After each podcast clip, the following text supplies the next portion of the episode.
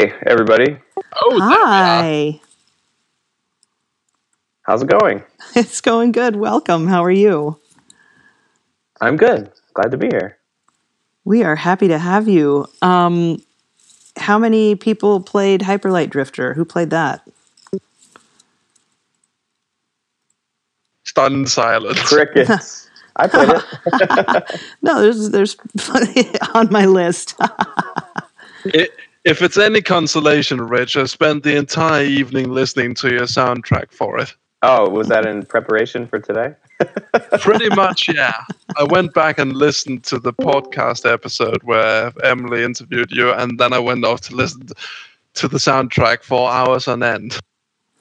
Oh, cool. Well, that's that's a good sign. it's so good. So, what have you been working on lately, Rich? Can you tell us about anything, or is it all big secret right now? Uh, it's not entirely a secret. Uh, There's definitely stuff I can talk about. Um, lately, I've been almost entirely working on a feature film with uh, the director who I worked on the film It Follows with. We're working on another film together right now. And um, Is it a horror yeah, the film again? No, it's not a horror film. It's quite different, actually. Um, and um, Expecting to go to Cannes again. uh, we're gonna try. I think. Are you uh, going full Oscar bait this time? I don't. Who is that? I don't know who that is. Oh, Oscar bait is when you make films specifically to score Oscars. well, Oscar bait. Uh, I mean, I think anything would be more Oscar bait than doing a horror film. So. They never seem they never seem to win anything. So, um, but yeah, we're we're uh, we're in production right now. So it's been interesting for me. This is only the second time I've worked on a feature, and um, there's been a lot of there's a lot of music in this film that's on screen. So I've got I've uh, had to be on set quite a few days just working with actors and things like that, which has been very interesting.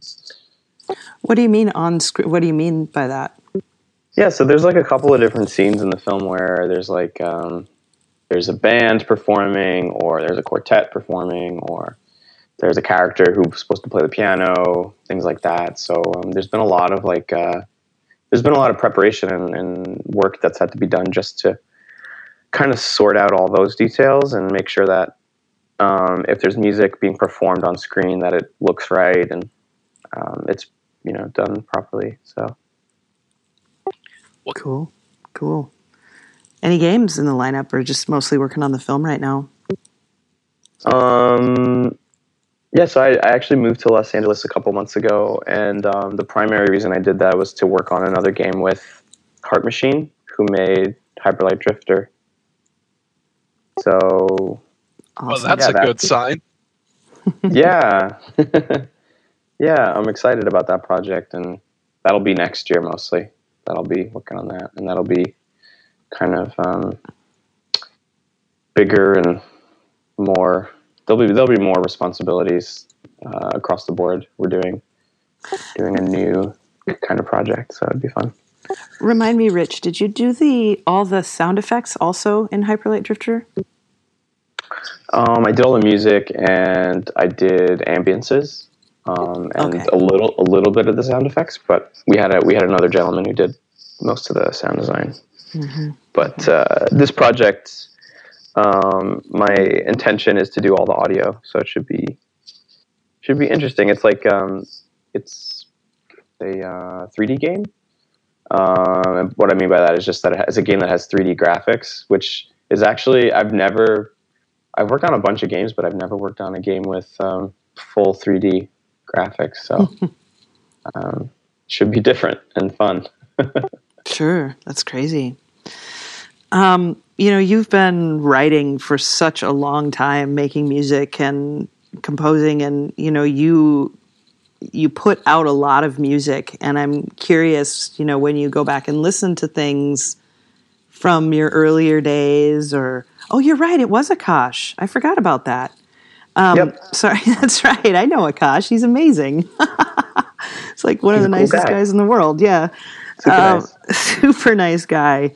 Um, super nice uh, girlfriend too, amazing with an amazing voice. Um, yeah, she's awesome too. She's amazing. Um, no, but when you go back and listen to your earlier music, how do you feel about your kind of journey through writing and and how you've changed? Uh, wow, that's a big question. Um, it's just a nice light question to get things started. I feel pretty good about it. Uh, it's I've been trying to do different stuff and push myself into new areas kind of consistently since I started, and um, it's not always easy. but uh, for the most part, I feel pretty pretty good about what I've been able to accomplish since I started, and the it's kind of an ongoing challenge to try to stay um, stay ahead of the curve as far as just coming up with new ideas and pushing myself in, in new ways. Um, and there's always temptation to kind of rest on my laurels and you know do do you know a sequel or something something that's overly derivative. I remember you came to the Twin Cities a couple years ago, which was awesome, and you performed a really amazing set of you know original music of yours just at piano and voice. And I'm curious if you're still doing much of that, or if you know if you even have time to to do that kind of writing these days.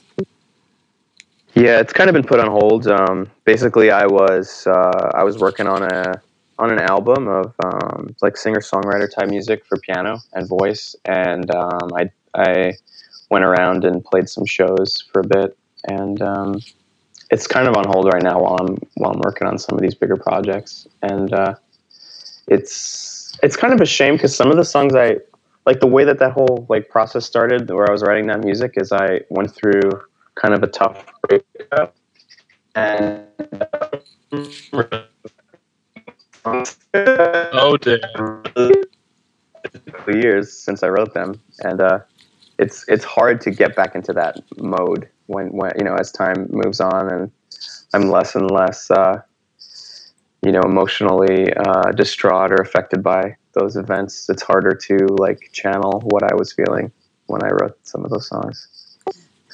you yeah you went a little um, digital there, but I think I think I kind of gather what you were saying is you went through a breakup during that time, or uh, you know, you wrote those songs after that time, and now the more distance you have from that event, it's more difficult to feel emotional about it, right? Exactly, exactly.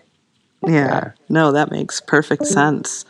Um, what are some other types of music or styles or um, instruments that you'd like to work with that you just haven't had a chance to, or uh, you know, what are what are some things that you'd really like to do musically that you haven't gotten to yet? Well, I mean, there's always this general sense of I, I want to go deeper and deeper and, and come up with new kinds of sounds. Um, um, and so there's always this ongoing kind of desire to to explore the try to explore the unknown, whether that unknown is is personal or just in general things I haven't heard before.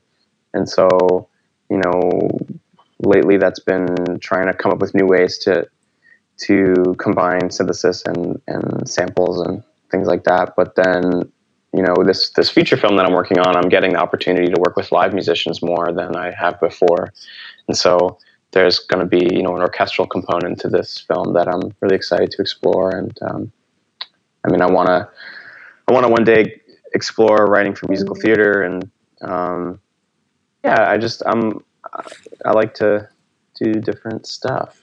Yeah. Musical theater. That's that's funny. Um, there's a composer named Adam Gubman who surprised the pants off of me when he said that that was like his not really secret passion, but one of his like he's just always wanted to do that. So, I mean, that's just a whole different ball game. that's just totally. so different. it's totally different. Um, and I think being on set for this film has has uh, given me given me a little bit of perspective that. I mean, it's obviously different doing theater, but there's there's an element of it just as far as the logistical compl- com- complexity of having a lot of people running around doing different things that uh, I think is starting to, I don't know, maybe at least a little bit prepare me for what that might look like. sure, sure. Do you like to go to those kinds of? I mean, do you go to shows and stuff like that? Um, you know, I haven't, I haven't made it to too many shows. Um, part of it, I think, is just it's expensive. But uh, yeah, um, I, I, when I was in when I was in London, I saw um, I saw the Book of Mormon. That was pretty recent, and I really liked nice. that. Nice. Um, someone has a question. Dan Yeah. Burns has a question. I'm reading it here too. Well, that's a broad question. I Maybe- haven't yet had the chance to score a video game, but as an aspiring game composer, I'd love your take on composing music for interactive purposes.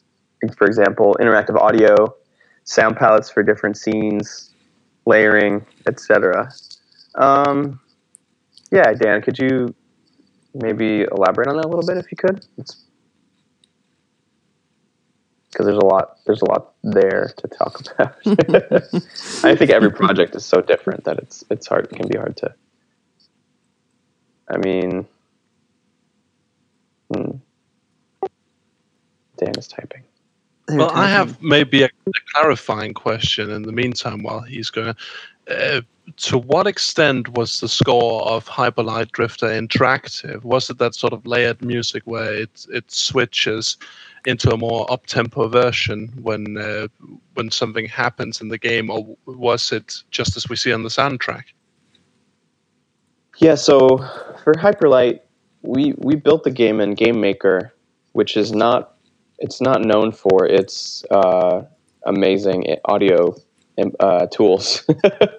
uh, they're extremely basic, so everything that we needed we had to build, and even then we were somewhat limited by what the technology was. And so from the get go, we wanted to keep the implementation pretty simple. And so what we settled on was using crossfading um, to have different versions of the same track, um, but generally keep this musical structure of things the same. So what that ended up looking like is, you know, having a bunch of versions of the same the same music in an environment, and then the you know we move through different versions depending on your location and the context of what's going on whether you're you know in some kind of encounter with enemies or a boss or um, you know moving above ground or below ground. And so you know uh, a uh, a good example of that is like in the west in hyperlight drifter there's kind of like a first area of of that environment. Um, there's kind of like a there's kind of this like haunting arpeggiate, arpeggiated piece that uh, moves through a lot of different variations. And the variations um, i kind of just figured out where to place them based on intuition and, and, and wanting things to feel like they were moving so that you know as the player is moving around and doing different things the music has a similar level of activity and progression and, and it wouldn't feel repetitive or stale. And so there's things like when you go underground and uh, you know there's an underground version of that music that is wetter and larger or you know there's these little these little um, mini like like uh, like little uh, arena encounters which, which is what we would call them which are like kind of these closed off areas where you fight a bunch of enemies. And so those would have you know maybe more percussion um, maybe more distortion or, or something to bring the energy level up and um, you know that was kind of a general approach with that there's a lot of kind of using crossfading um, and um, there's like some other stuff going on in there too that we didn't use a whole lot of, but we built tech for. Um, in fact, there's there's this one thing that we did that uh, I really wanted to use more of on this project, but I didn't get a chance to, and that we we used it once, and that's in the central town of Hyperlight Drifter. There's a little character playing a guitar. And uh, when, uh, when you are in the central area and you hear the underscore for that area, when you move near the, the player, the, the character playing guitar, you hear you hear this little accompaniment that, that they're playing on guitar, and you know it's in sync with the underscore. And um, that was something that I wanted to explore more, having like kind of combining, um, you know what you know like uh, uh, like non-diegetic sources, like things that are underscore, and then things that are actually hap- like sounds that are emitted from the environment, and making those kind of like part of the same musical uh, experience. Certainly sounds like a very interesting experiment. Yeah, and it kind of set it set me up for my next project because I really wanted the next my next project, I really want to experiment with creating a sense of music just by using environments, like sounds in the environment that you move past. Uh, so it wasn't it wasn't it wasn't a complete waste. um, looking at the the chat here. Yeah, so Dan was curious then just about the interactivity, you know, like you were talking about the crossfading, which you wouldn't be doing in a in a film score, right? Yeah. Yeah, I mean in film it's there's a lot of other sort of things that that you have to think about. I mean in in this case there's all this logistical stuff with dealing with actors, um, you know, dealing um, uh, hmm. I mean, it's it's in, in a lot of ways it's more straightforward, but it's um, it's a lot of work, and uh, it tends to be more compressed too, as far as a lot of work in a shorter period of time.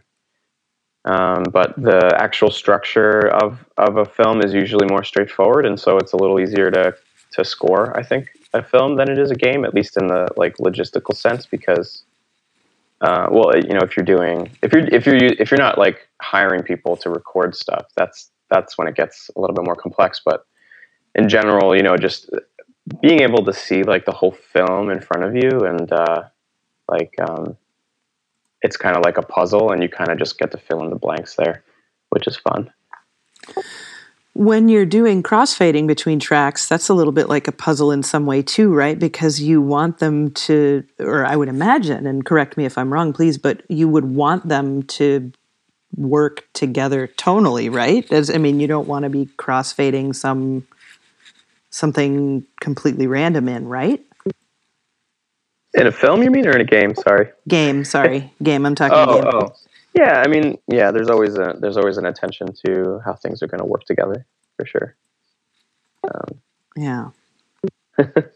looks like there's another question here. Yeah, go for it. Do you have any interest in diving into the new world of audio for VR? And if so, how would you start that process since it's a new field with a lot of undeveloped territory? I have a lot of interest in that. And uh, this next project, because it's a 3D game, I think I'm going to be able to experiment with a lot of things in audio that I haven't experimented with with before, and um, certainly I'm I'm you know getting into 3D. I'm I'm really interested in some of the technology that's being developed to create kind of realistic uh, applications of sound in spaces, and even if it's not realistic, to experiment with how sounds behave in space.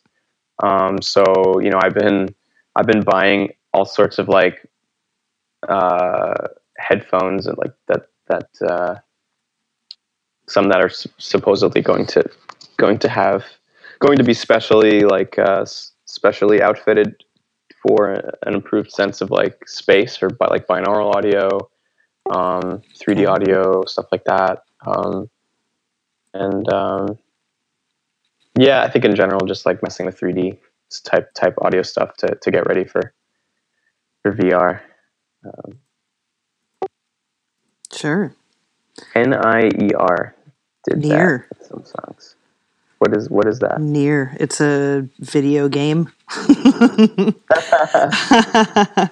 Uh, I thought it was, an, I thought, I thought it was an abbreviation. Yeah, the last generation of consoles, if I remember correctly. Yep, a Japanese RPG, and the soundtrack is full of songs. Oh, Just cool! These beautiful songs that this person wrote, and this lady just sings in nonsensical language, I think, over top, and it's it's pretty awesome. yeah, it's pretty amazing. It's really really good stuff. Yeah. One of the interesting as oh sorry. Go ahead. It, it is as weird as you would expect from a game where the front cover basically shows a man who's wearing his underpants on his head. Yeah, that's right. the, the, the singer that did a lot of the Nier work apparently also wrote the the lyrics, but the lyrics are all like nonsensical sort of they're supposed to sound like languages what they would sound like in a thousand years kind of thing. So they're not real French or not real Gaelic or whatever, but it sounds like that. It's really fascinating. Whoa. Yeah. That's cool. Do you have any idea what I might search for to find those those little songs? If you just search Nier soundtrack, you'll you'll find them. Yeah, you'll yeah, find Nier them. OST or Nier soundtrack on YouTube. You can find anything there. Yep. Yeah, I, I was hoping to maybe I'll find some be able to find some gameplay that has that. That sounds cool. Oh yeah, yeah. It was a pretty pretty game. I got a Or little could frustrated. I never finished it, but huh? It's a long game and it's repetitive. You kind of have to play through it multiple times to get the real ending and stuff. So it might not be for everybody. Yeah. that doesn't. Yeah. it, it it sounded like for a while that they were talking about making a sequel to it. I don't know if that's still in the cards. Yeah, Nier Automata. Uh, it's coming out early next year. Nice. All right. Well, that's been flying under the radar. Cool. So, what are what does anybody else have any other questions for Rich? I can keep going. You know, if you guys want to think up some questions, go for it. I've got a, I've got a quick question. You kind of were mentioning 3D versus 2D in terms of uh, uh, composing and stuff, and even in like a non VR sense. So what what exactly, you know, other than just like stereo and stuff, like is there anything else that goes into what you would consider a sound in 2D versus 3D? Like how how does that differ in your in your mind in terms of composing stuff? Yeah, I mean, I was thinking, like, I was talking about that one piece of tech we implemented in Hyperlight Drifter, which is that you know, if you move towards um, an area on screen, like a like an object or a person, you would get some of you get a piece of the music that would kind of attenuate as you move further closer or further away from it, and so just the idea of playing with diegetic music, music that's in the environment. Um, I think in a 3D space, you know, there's a lot of things that you could potentially do with with um, music or audio that's in the environment and how that audio interacts with each other and how it interacts with the player as they move through the space. And so I'm like really interested in things like creating the experience of music by combining a bunch of different sound sources that are in different places in the environment. Things like, um, and then also things like, you know, how how those sounds change based on the position of the player, like and maybe the way in which they're moving through the space and then things like i don't know things like doppler effect like you know like maybe there's something there that you can do with how pitches change and i mean i think there's a lot of potential for there's a lot of cool things that i could potentially i could potentially do with 3d that i've never gotten a chance to try before but uh, at this point i don't know if any of those things will actually work but I have a feeling like some of them might, so um, that's what I'm excited about. I think an analogy that you might find workable in a technological sense as well is to treat the music sources as light sources, where you have different sort of starting points for them and then they mix up in different places. Uh, yeah, yeah, I think that totally, that analogy totally works. Um, yeah, I mean, I think you know, and it's it, it, it gets you can get pretty complex with it because you know you can have you can have sound sources that are static in space or sound sources that are attached to you know objects or, or creatures or whatever that have behavior and you know how do those how do those things affect each other and I just think there's a lot of uh, I get really excited about you know what that all looks like and how how that can be made to be interesting um, and I I almost see it like the applications are similar to like maybe maybe like a, a really interactive sound installation. Um, uh, I'm just kind of I'm just kind of like imagining because I don't I haven't I've never really tried it, but yeah. uh, Rich, were you in bands and stuff when you were younger, or have you pretty much always just done your, you know, major music? Um, I've been in a couple of band type situations. Like I was in like right out of high school. I had some friends that we used to jam pretty regularly. Um, there's just three of us, just guitar, bass, and drums, and um, that's a very that's a very uh, positive memory that I have of growing up. I really enjoyed that a lot, and you know, I played I played live for a long time and for probably like seven or eight years, and then maybe for like three or four of those years, I had a um, I played with a drummer, um, and so you know I kind of got that experience as well, and um, I've been in some other small type type situations too. Uh, what uh, what music are you listening to these days? Um, that's a good question. Um, I'm kind of, kind of been like just going through lots of different stuff. Um, the last couple years, I've just I have like a long, long list of stuff that people have recommended to me, and I'm trying to work through it. Um, but let me see if there's something. There, I think there was something recently that I was listening to a lot of, and it's. Oh, there's Nier. yeah. Quite remember. Wait, it is. I've been, you know, like I have some friends who, who are whose music I really like. Um, this uh, my friend Matteo Lugo, who I worked on the Rains soundtrack with. He um, he put out an EP recently that I really like called Mago, M A M A G O. I can post a link to. Yeah, do it. Do it. Um, and uh, yeah, I guess in general, I I don't tend to sit with. I haven't lately. I haven't tended to sit with like an album for for too long. I, I have like a pretty short attention span lately. um, I've kind of been like all over the place. Sure, sure. Well, you can listen to Nier now too. I mean, not right now, but yeah. Hold on, hold on, guys. I'm just gonna listen to this whole time. Talk about yourselves. and, and, and that song is e- there's even another interesting bit because there's a quest where you get another person in the town to also come sing a duet with them and you have to go do some stuff. So there's a duet version of that song too. Anyway i'm just fascinated by that soundtrack. That's awesome. It's a really yeah, interesting I, one. I want to do more of that kind of stuff. Like i love i love the idea of a game where you have characters who play instruments and that the that the instruments somehow kind of align with you know whatever the underscore is. I think that's really cool. I think Bastion did some of that too. Uh, each of the major characters had a theme to them, and you would oftentimes catch them singing or humming their theme tunes, and then the soundtrack, like the, the, major music that played in the background, would overlap with that and sort of take over and integrate their humming or singing into it. That's cool. I don't remember that at all. That's so funny. I played the hell out of that game and I don't remember that. How could I forget I that? I can't remember the name of the major characters, but uh, Build the Wall, whatever that, that song yeah. was called, yeah. started out with the girl humming the melody of it. And then as right. you got closer and closer to it throughout this maze, the music built up. And eventually you had the full blown tune. That's right. Have you ever met um, Darren Korbrich? You don't really.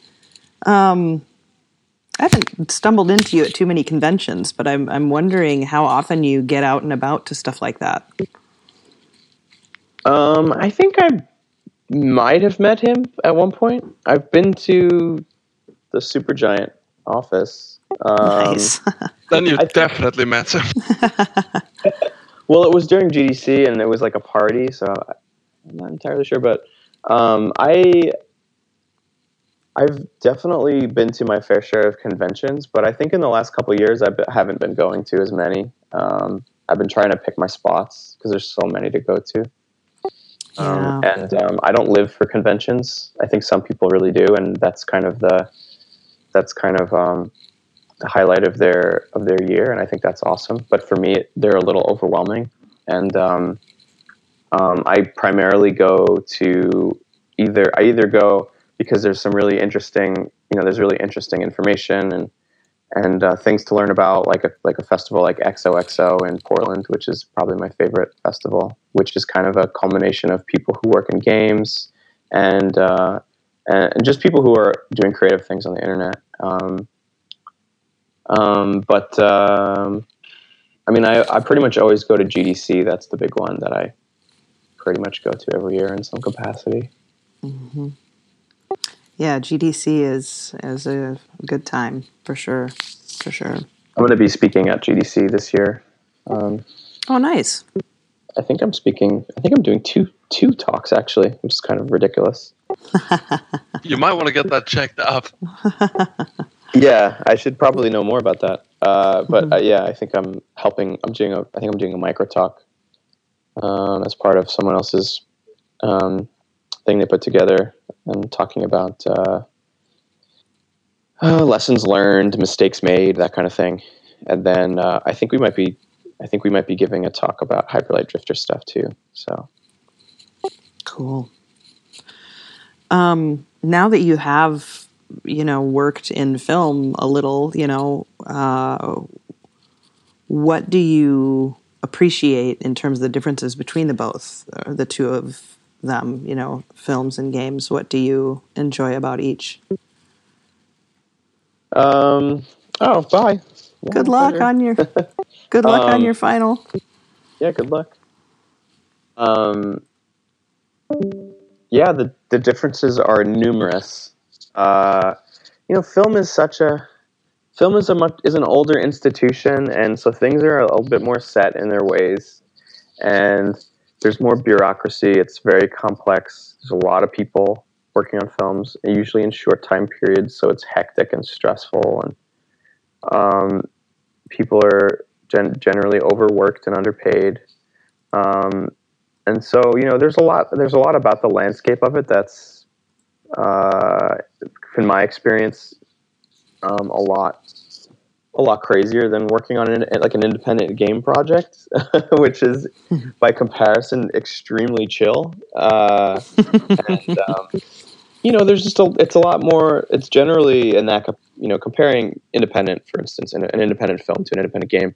There's generally like a lot more corporate interest, um, and there's just there's just generally a lot more money flying around. Um, and so as an independent creator, it's a harder it's a harder environment to thrive in and to kind of um, you know make a you know stake a claim to because it, it, the odds are kind of stacked against you in that in that regard. Hmm. And people, I think, in an independent film space, people are happy just to have creative freedom. Like everything, I think anything beyond that is a bonus. Like you know, keeping any sort of rights to what you're doing or anything like that is is is a bonus. So wow. Um, it's a it's a very different experience for sure. And uh, um, you know, there's a lot of people who are just working on it, on working on films because it's their day job and it's just a paycheck. Um, or at least I get that experience. I get that um, sense. Whereas you know, independent games, it's usually a passion project um, for uh, a larger majority of the people involved. So it's it's a different different sort of vibe. What do you, or is there anything, you know, that you've been able to explore musically through through working on feature films that you it hadn't you hadn't chosen to incorporate in game scores before or i mean i know you mentioned that you were working with more live musicians does that at all inspire you to want to ever work with live musicians in on a game score? Um, if it makes sense, I think the I think the creative process for games isn't always that conducive to to using live musicians. Um, just because the form, the structure of games and the form of it tends to it tends to be highly malleable and it's always changing down to the you know down to pretty far along in the project. Whereas sure. with the film, the the structure I think is more or less, it's generally more or less set in stone, and there are there are less there are less factors in the possibility space of what a film can be as far as the stru- actual structure of a film and the way a film is made. I think it's a little bit more straightforward. So you know, on a film, you know you get to a certain place and they're editing the film and it becomes pretty easy to just okay i'm gonna you know do all the, i'm gonna sketch all this stuff out and then we're gonna record it and it's good to go and i think with a game you can have that same experience but it you, there's more of a risk of things changing and music that you recorded is not no longer applicable to what you want to do and um, i i'm not a huge fan of like concepting like sketching out music for real instruments with with not real instruments. But I, I, I accept it as a kind of a I accept it as kind of a um, a um, necessary evil given my like level of expertise with you know uh, doing stuff for live musicians. So, um, like I, I, I wouldn't want to do it any other way. Like I wouldn't want to, I wouldn't want to notate it and do it that way or something. Um, um, so yeah, I mean, I, I, I like, it, uh, I like kind of the results that you can get, but there's also less control, you know, in working with live musicians. It's more, you're leaving things more up to fate in some, in some, some ways. Sure, sure. Because of how much music you write, I mean, I know you have a Bandcamp where, you know, if people subscribe, you send them like an album a month or something, right? No, it's uh, people. If people can afford to and want to support me, they can subscribe through my Bandcamp, and basically they, like right off the bat, they pretty much get my entire discography, and which is um, large. which is pretty large, yes. um, and uh, yeah, I mean, it's kind of a no strings attached arrangement. I mean, if you want to support me, that's awesome. And uh, I don't, I don't really believe in exclusivity, so I don't have any exclusive content or anything like that. There's no secret message board or anything like that. I just try to be available, and you know, I, it, it allows me to sell my music for cheaper. So, um, you know, that's kind of the you know, it allows me to sustain my career. So, Yeah. Yeah. I thought, um, for some reason, I thought you sent some new music each month, but um, which kind of changes my question. But uh, yeah, just in terms of how often do you get to sit down and just improvise and kind of mess around that way compared to when you're sitting down to actually work on a project? how long do I take to sit down and figure out uh, the beginnings of a project? Oh no, I'm sorry. I guess I was Sorry. just curious like if you get a chance to sit down and just improvise for your own good or if you feel like you're always working on a project. Um, I mean, I, I go to great lengths to get away from my work. Um, it just happens kind of naturally where I, I just don't want to work on my project all the time. So I, I end up doing other stuff, finding other ways to be creative, whether it's music or not. Um, lately, it's been playing drums, um, Nice. which is really fun and also kind of like kind of like a weird form of therapy. At the end of the day, to just kind of just you know bang on some stuff. Uh, yeah, I mean, I think it's be- it's it's hard to find the time necessary to do something meaningful as far as like if you're trying to create like a thing that you want to put out into the into the world like as far as like a project like a release or something that's personal um, it's been tough for me doing that because I've been been fortunate to have some really great opportunities and there are big opportunities that take up a lot of time so but I'd like to have more time to do those things for sure Sure, sure. Uh, who else has questions for him? I feel like I'm hogging all the question asking. I got a quick question, actually. Um, yeah so, uh, in terms of uh, when you're creating soundtracks for, well, I guess games or movies really doesn't matter. How much, um, you know, you you kind of get. Uh, how much do you work with the the, you know, either the creator of the game or whoever's you know whoever's developing it in terms of like, you know, they want a specific kind of sound or that kind of thing. Like, how how do you get how do you sort of get the feel of what a game's going to sound like and and score it that way? And you know how much of that is your how much of that is your own sort of creative process and how much of it is kind of collaborating with the the creator of the game or movie or whatnot? Yeah, I a lot of times there's a collaboration that happens there between myself and whoever the creative director for the project is.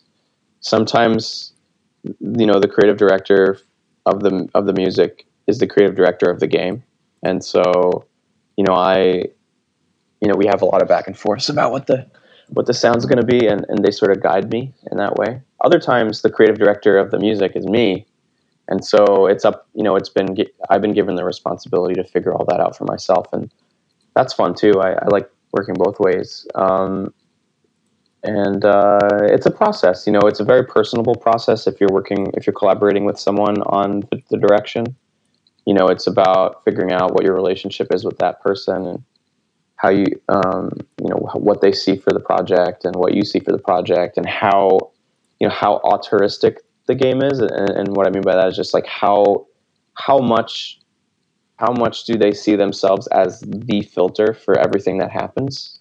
you know, on some projects you're dealing with someone who, you know, like a, I don't know, someone someone like say like Hideo Kojima or somebody who you know they want all the decisions to go through them pretty much like, or someone who's a little bit more you know hands off.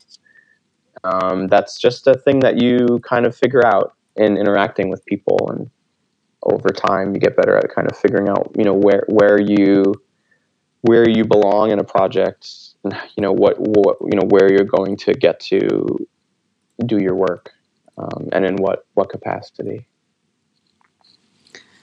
you went to school at Berklee, right? Yes Berklee college of music in boston. Boston. And when you went there uh, what were your goals? Were were they to be a video game composer? Is that what you went to school to do to be a composer? Look, when I when I first went, I um, I didn't really know what I wanted to do. I I was writing video game influenced music, but I saw that as just like a personal hobby, I think, and I didn't think I could make any sort of career out of it, and so I was trying to think pra- pragmatically about what I was doing.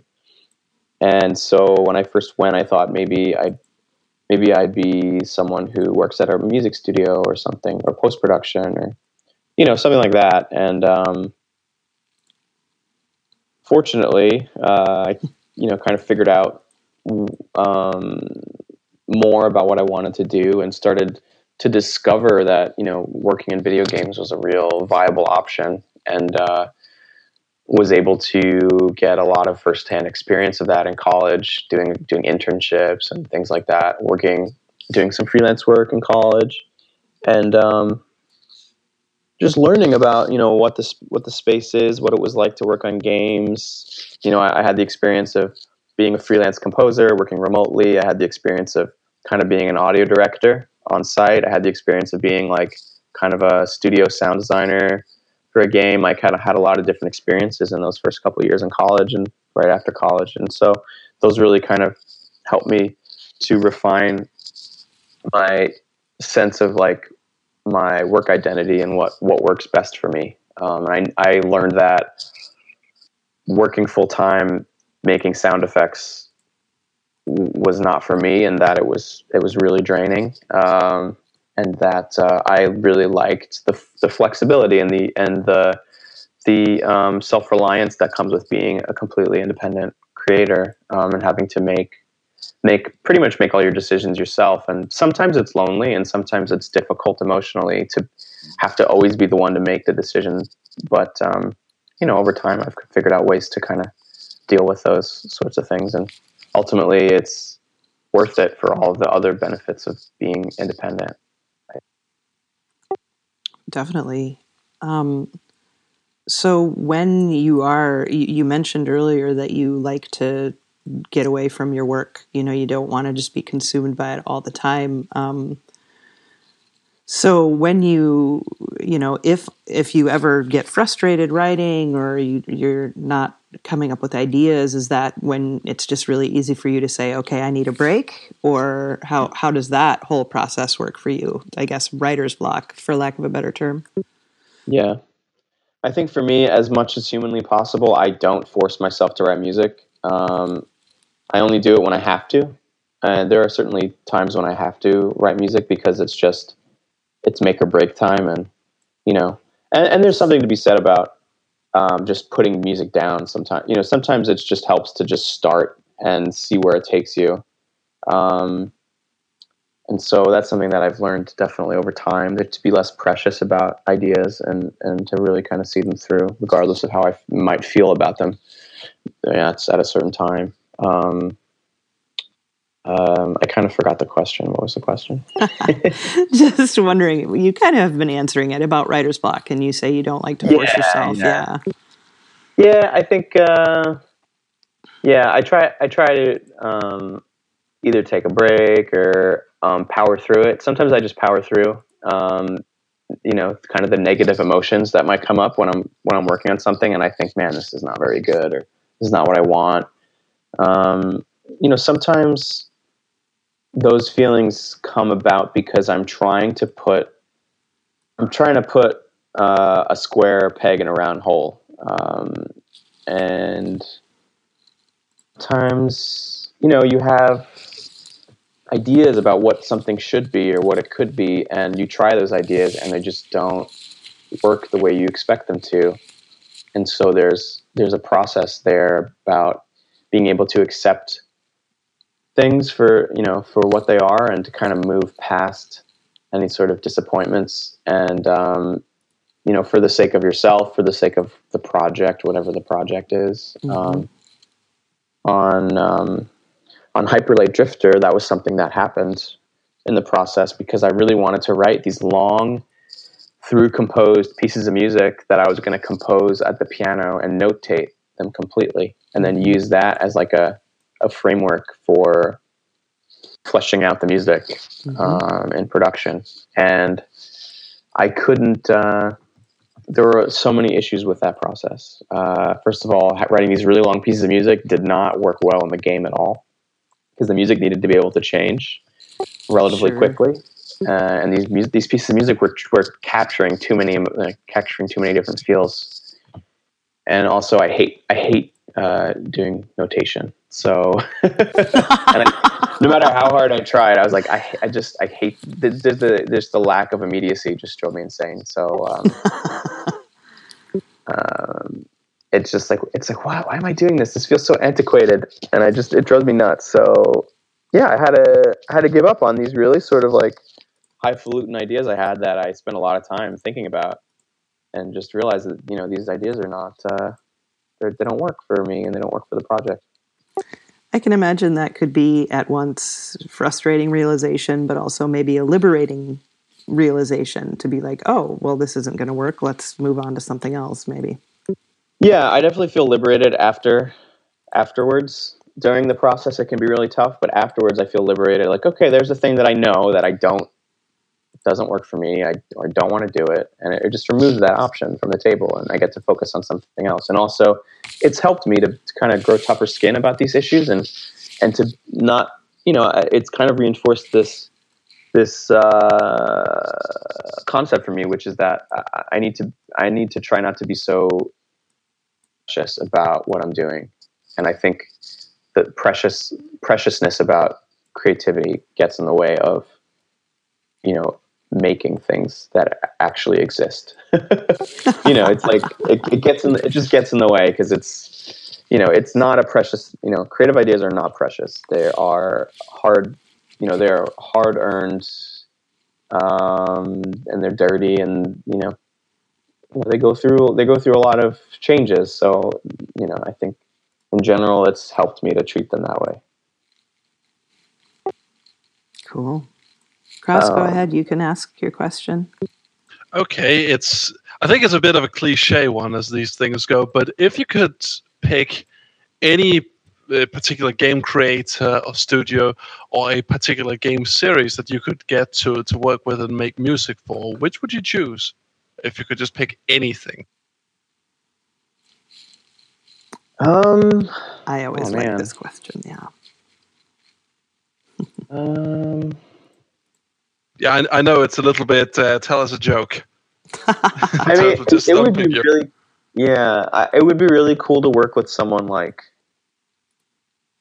like, she like Miyamoto, like when he was younger and in an environment that isn't so corporate and, and limited like as far as you know oh we have to do a mario game or something like it would be really cool to explore a new space with someone of that caliber yeah um, when you say when he was younger you're thinking sort of technologically as well back in the back in the earlier maybe 16-bit eras or you're thinking with modern technology i'm thinking I don't know. Maybe maybe a little bit of both. Maybe creatively and tech technologically, um, but not to the point where it's you know exceedingly difficult to make something.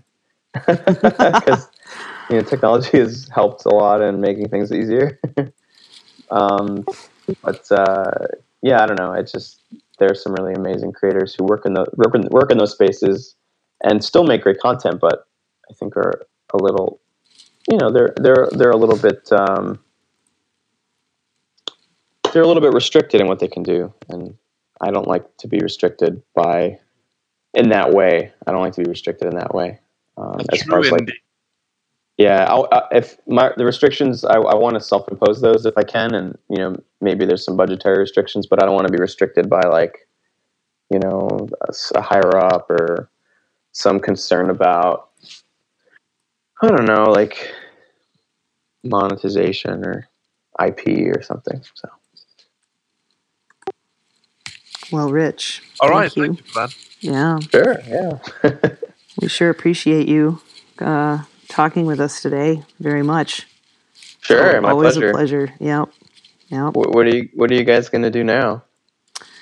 Sam and I have to make today's show. We've been working very hard on the pilot project uh, that you know I interviewed you about last week, and um, we are going to finish that and also make today's show because that hasn't happened yet. It's been really crazy lately. and eat pizza. and eat pizza. Pizza Yeah. sounds amazing. Pizza. Yeah. Sounds like you need some pizza. Definitely. and I'd offer up some homemade coleslaw if I had the opportunity. Ooh. Nice. How do you make your coleslaw? Do you make it with mayo or vinegar? Uh, I make it with both, though, with apple Ooh. vinegar. And I also Ooh. add some honey to the mix. Whoa. Ooh. Well, let's That all go to sounds- Denmark and have dinner there. No mustard, though. Mustard over my dead body.